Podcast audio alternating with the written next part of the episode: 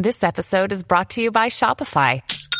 Forget the frustration of picking commerce platforms when you switch your business to Shopify, the global commerce platform that supercharges your selling wherever you sell. With Shopify, you'll harness the same intuitive features, trusted apps, and powerful analytics used by the world's leading brands. Sign up today for your $1 per month trial period at shopify.com slash tech, all lowercase. That's shopify.com slash tech.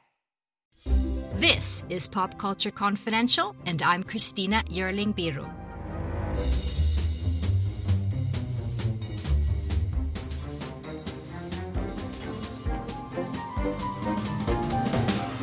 Hey guys, thanks so much for joining me. This is Pop Culture Confidential, a part of the Evergreen Podcast Network, and I'm Christina. So, the movie Flee won the Grand Jury Prize at the documentary part of the Sundance Film Festival. And honestly, it was one of the most powerful experiences I've had watching a film all year.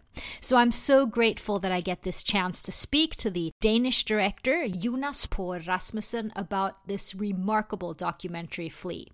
And now, as it begins to roll out around the world, an English version is coming to the States later this year, I really urge you to see it.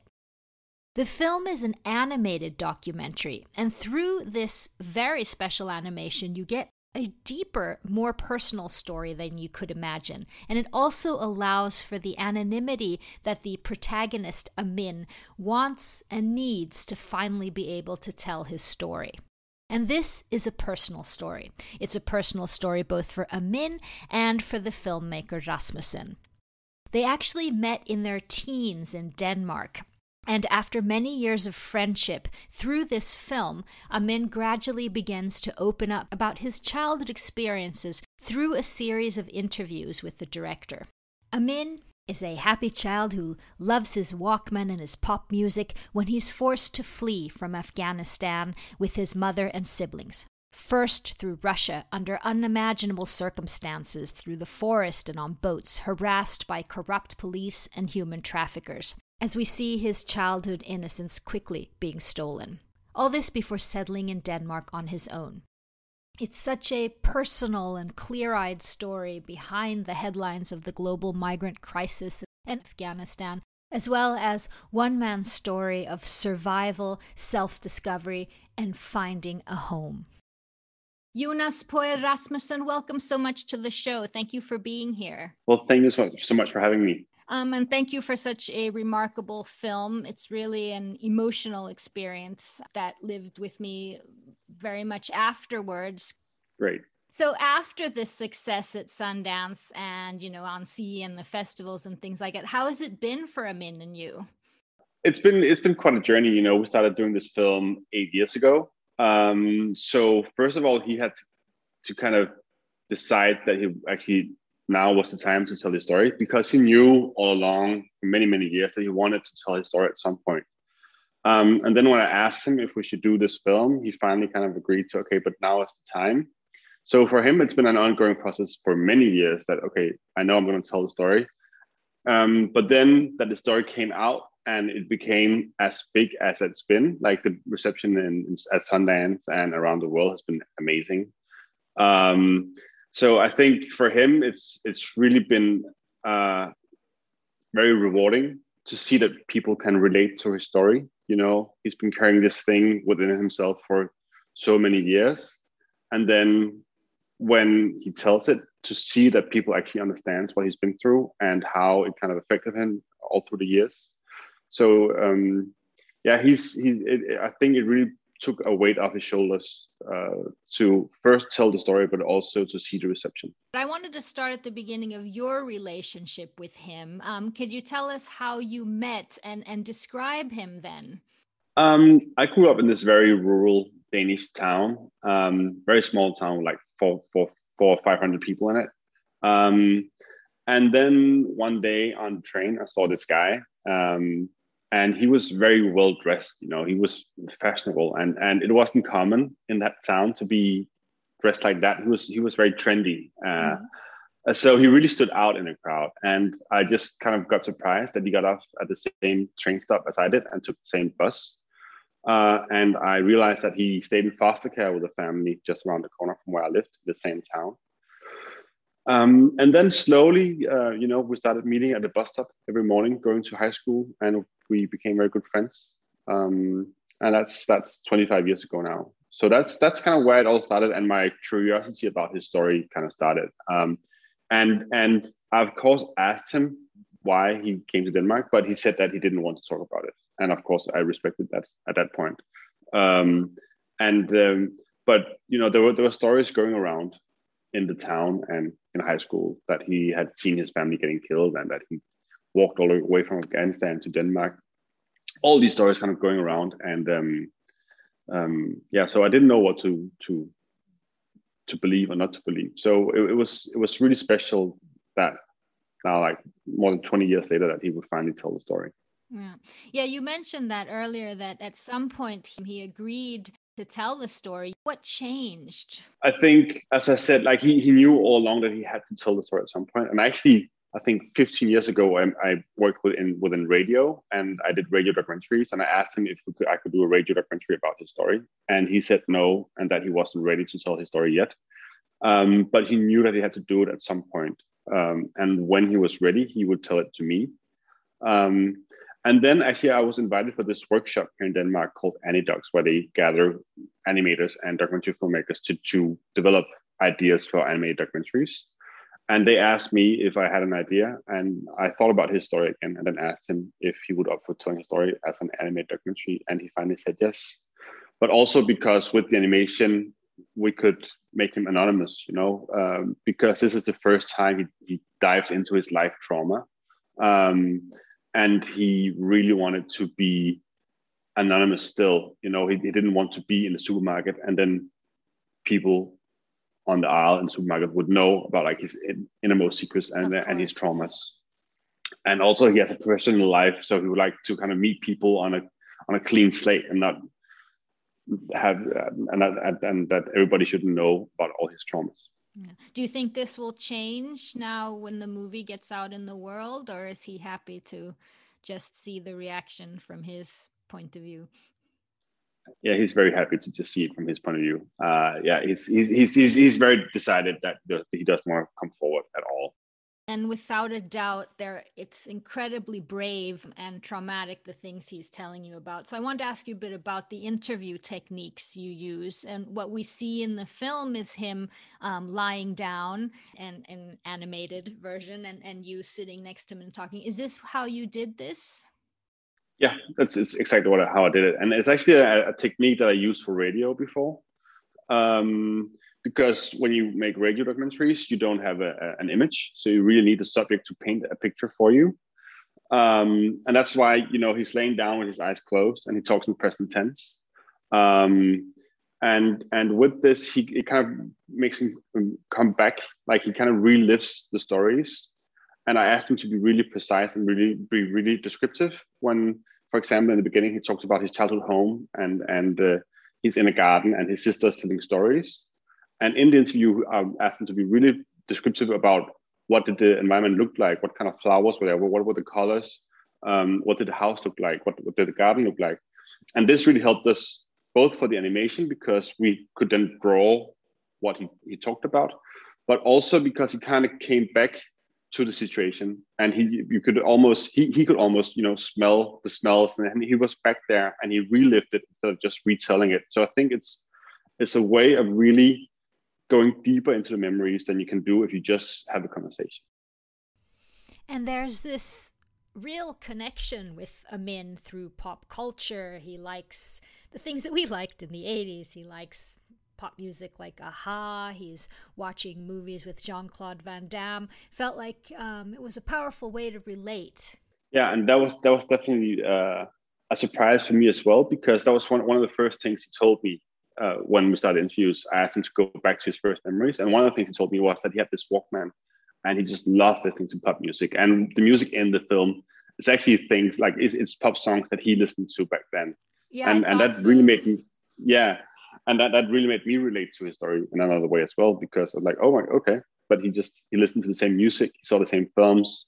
You know, I, I like to play football uh, in in my little town, and he liked to play volleyball. So all of these things are kind of okay, but our childhood is actually pretty much alike. But then just at some point, you know, this war happens and everything just changes drastically for him. And he, and he's he's on this five year run before he arrives to my hometown at one point he stops you at the beginning and he says i may need time. I will tell you about this but it may be six months it may be a year before i can continues to talk to talk about this. What were some of the things that you saw then that were most painful when you were approaching him? What were the questions that he you know felt he couldn't he needed more time to talk about? It was definitely like you know the, the family relations um, going into the guilt he felt uh, uh, towards his family um, and and and and all the fear he had um, both towards them but also about what happened to them. Um, so it, was definitely about, about, surrounding the family uh, and also some of the experiences he had fleeing um, but it was mostly when we talked about his family and, and things they that happened and and the guilt he felt. So when and how did the difficulties start for Amin's family in Afghanistan? Well, the, you know, there was a civil war going on between um, uh, the Soviet occupators of, of, Afghanistan and the Mujahideen, who was uh, backed by uh, the US. So it was kind of the Cold War going on in Afghanistan uh, still at that point. And um, and slowly the Mujahideen grew stronger and stronger, as we see now with the Taliban. Um, and the Russians then decided to leave. But before that, um, the Russians kind of picked young Afghan boys to be sent to the army uh, and go to the front, and they just, you know, they just got killed in the in the front zone. Um, so his brothers had to flee because otherwise they would be sent to the front. Um, and and then slowly things just went worse and worse and it's kind of it's, it's very much the similar situation as we see now in, in afghanistan. Back then just it was the soviet troops with, withdrawing from afghanistan and leaving the country for itself. And then you saw that the mujahideen and the taliban taking over the country. So it's pretty much the same thing that happens now.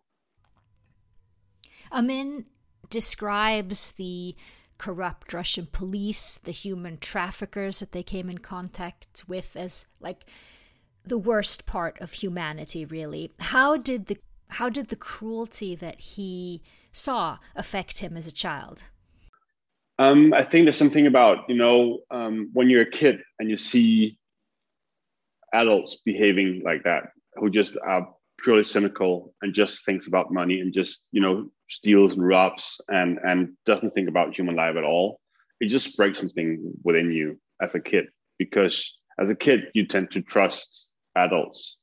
But he was in a situation where you couldn't trust adults. And and and they um they would just treat human lives like waste you know? Um it was just a way to kind of earn money. Um so it, it definitely affected him in a way that he he had a hard time trusting people afterwards. Um and especially uh uh, you know, police and and and uh, people in uniform in general. He, he was very traumatized by the, the way the police treat them in, in, in Russia.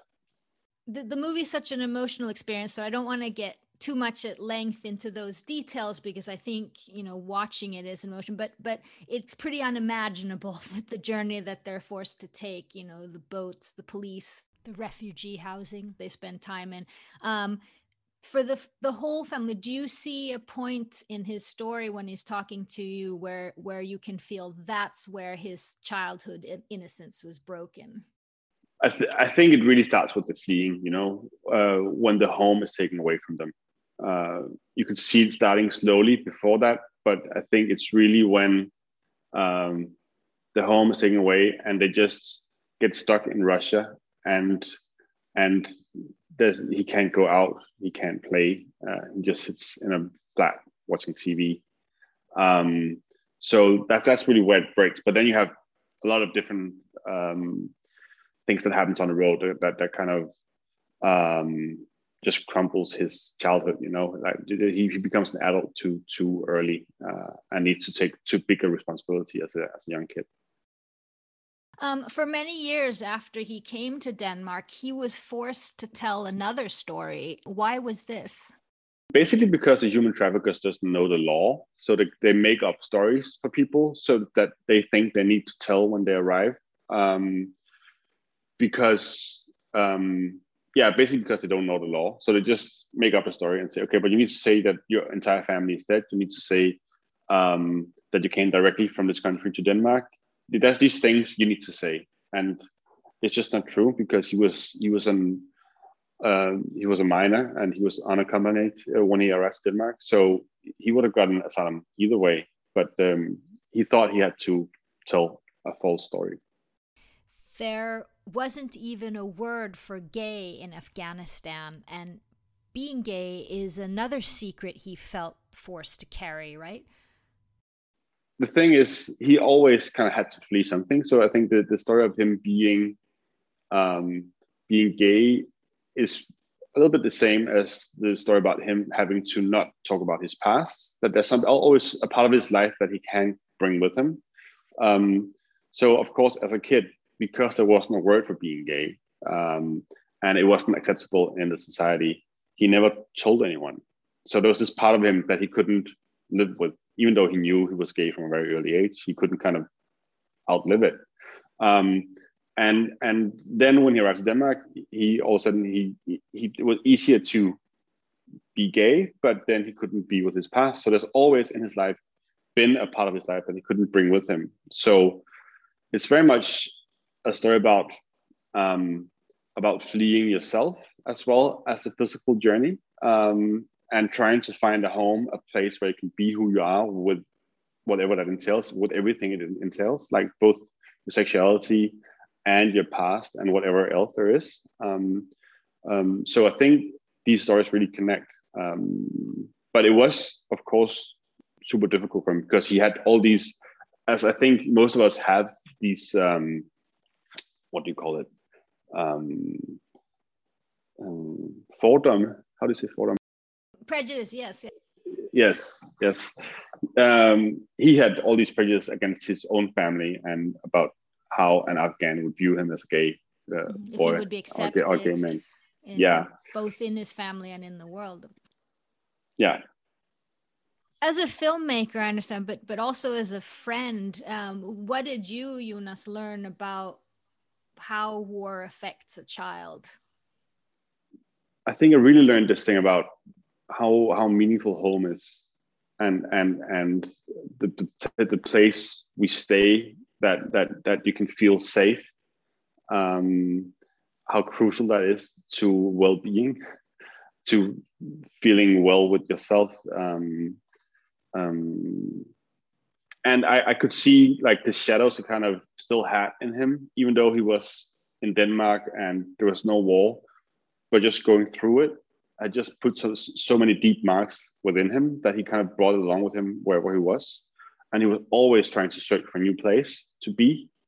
Um, so, yeah, for me, it was really, um, I, I just became really grateful for living in a place that's so safe as as Denmark is, and that my kids grow up in Denmark as well to um, yeah, one of the things that really um, touched me and was very powerful, I thought, and it was so unfair, is the amount of guilt he feels for things that have he has no power over that weren't his fault to begin with. Things that happened to his family choices he had to make. I kind of get the feeling that his if his life is too good it's sort of a betrayal to his past. Definitely and and like i can even feel that sometimes that my life is too good. So when you see uh, because we, we are exposed to these stories all the time about people struggling, you know, around the world. And my life is I I don't I don't struggle. I have I have a good life, and I feel the guilt. So I, I can like just start to imagine how he feels because it's like close relatives who struggle. Um, so it's it's a it's a whole different story. So so um, I'm curious about the animation, which is quite spectacular. Um, tell me having not worked in animation before, was this scary? Um, how did you feel about this process? No, it definitely was a little scary because you know I'm I'm used to doing documentaries, and it's pretty much you know me myself and a camera. Sometimes I have an editor, so sometimes I have a DOP, but but it's very kind of it's it's me. And here all of a sudden I had you know a team of 60 people working on the film at, at the same time.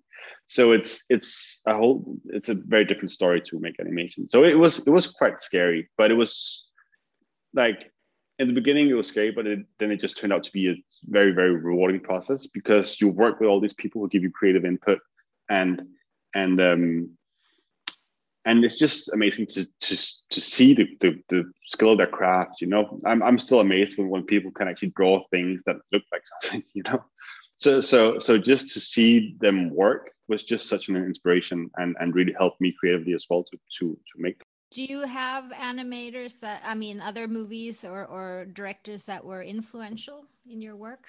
Of course, you know Waltz Bashir was like the the crown jewel of animated documentary Amazing. kind of it's an amazing film and it really showed that that there's something special here when, when you combine animation and documentary uh, i think um, there's something when you tell a story in animation and with Flee and also with, with Waltz Bashir, it's, it's really, really hard stories. And I think sometimes um, we have a tendency because we're exposed to so many hard stories and, and, and, and in the news all the time, we have a tendency to just kind of like pull away from it and or push it away and, and um, defend ourselves. But I think with animation, we kind of uh, we don't defend ourselves because we kind of used to animation is for kids. So we kind of we're more open to listen to the story and experience it with animation. Um, I really had the feeling, at least with Waltz of with Bashir, because if it had just been told, you know, in a classical uh, talk uh, TV documentary, I'm not sure I would have been into it. I think I would kind of like, okay, but that's just another uh, tough story. But because it's animation and because you can be so expressive and you can be so emotional, um, it kind of it really hit me in another way. Uh, so in that way, I was really inspired by that, and I think I could also feel when we did like the first test of Flee, where you heard Amin's voice and then you saw the animation, you could see that something opened up in the people saw it. That they kind of like they got interested and and they listened more to the story also. Also because it's you know there, there there's there's less information in animation. It's it's, it's it, everything is simplified, uh, so we can be very precise in the way we show Uh, the emotions or, or the story.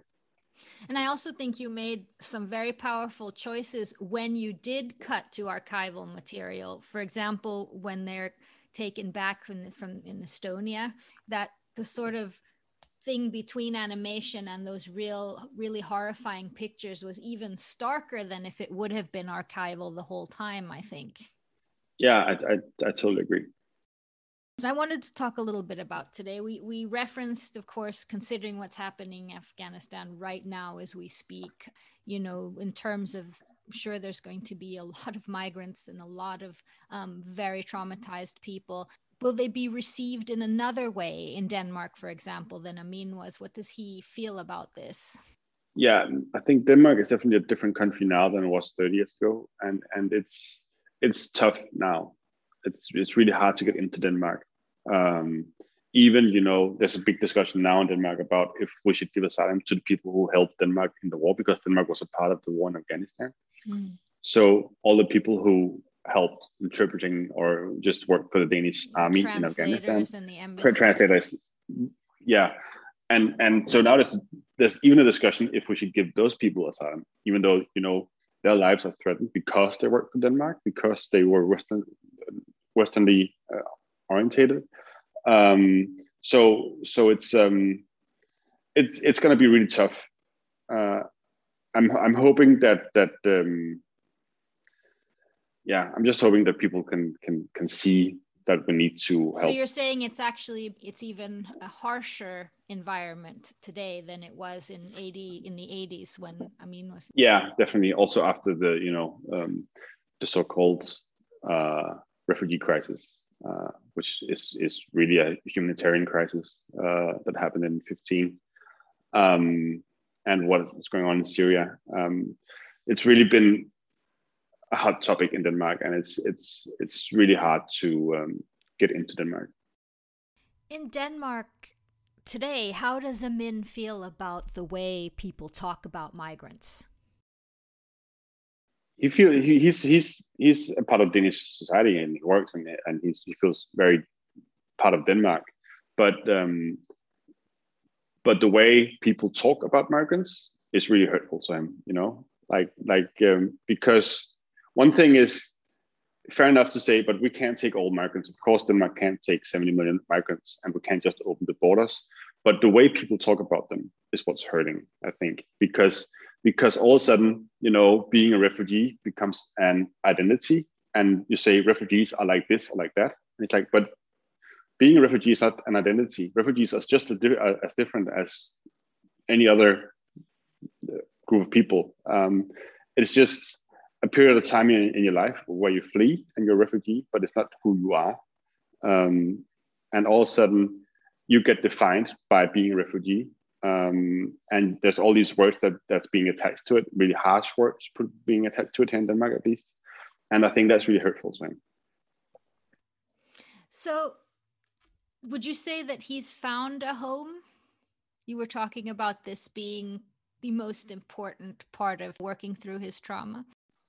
Yeah, yeah, definitely. I think it, a, a, a big weight was lifted off his of his shoulders. I think it's something that he will always work on, you know. But but now he feels like he can talk a lot more freely, and and and he can be who he are, both being a gay man, but also with the past he has. Um, so all of a sudden, uh, he feels more free, and that they enabled him to feel more at home. Definitely. Ben, and finally, I just have to ask you because this movie is going to be huge. There's an English language version, I understand, mm, with some big names. Tell tell me about that. Yeah, we thought about um, it's it's a little different. It's a little weird to do uh, an English language version of it because it's a documentary, and you kind of by dubbing me and Amin, it kind of takes away part of the documentary feel to it. But we thought if we can reach a broader audience with uh, some big name actors, um, it's such an important story to get it out there and, and have it reach as many people as possible.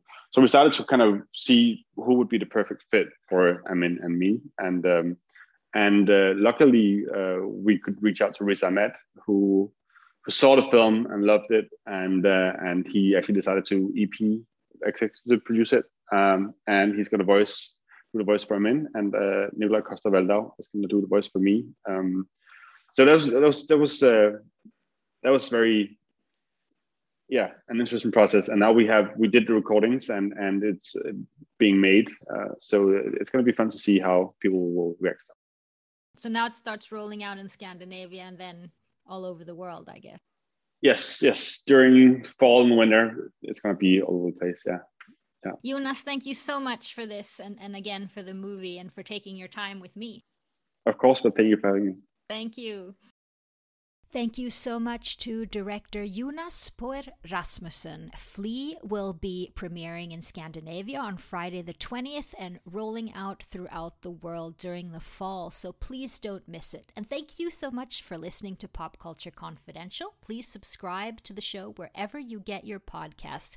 And if you have a moment, please rate and review the show. It really helps others to find us. See you next time. Don't you know that you're a grown up? I'm a grown up. Me too. Yep, me too. But you know, these days being a grown up can really suck. Luckily, we're grown ups who grew up in the coolest generation. We had video arcades and also some of the best TV and movies ever made. We lived the origin of awesome consumer electronics. The list goes on and on. Yep, Generation X. Exactly. And we're Gen X grown up. Every week, the Gen X Grown Up podcast explores media, tech, toys, games, and more from both yesterday and today. Through the eyes of Generation Xers who absolutely love that stuff. You can find us on iTunes or wherever you get your podcasts. Or find us on our website, genxgrownup.com. All right, you think that was good enough? I, I hope so, man. I'm tired. who listens to a promo on a podcast and then goes and listens to a different podcast? Right. I, I, I've never done it. no. Right.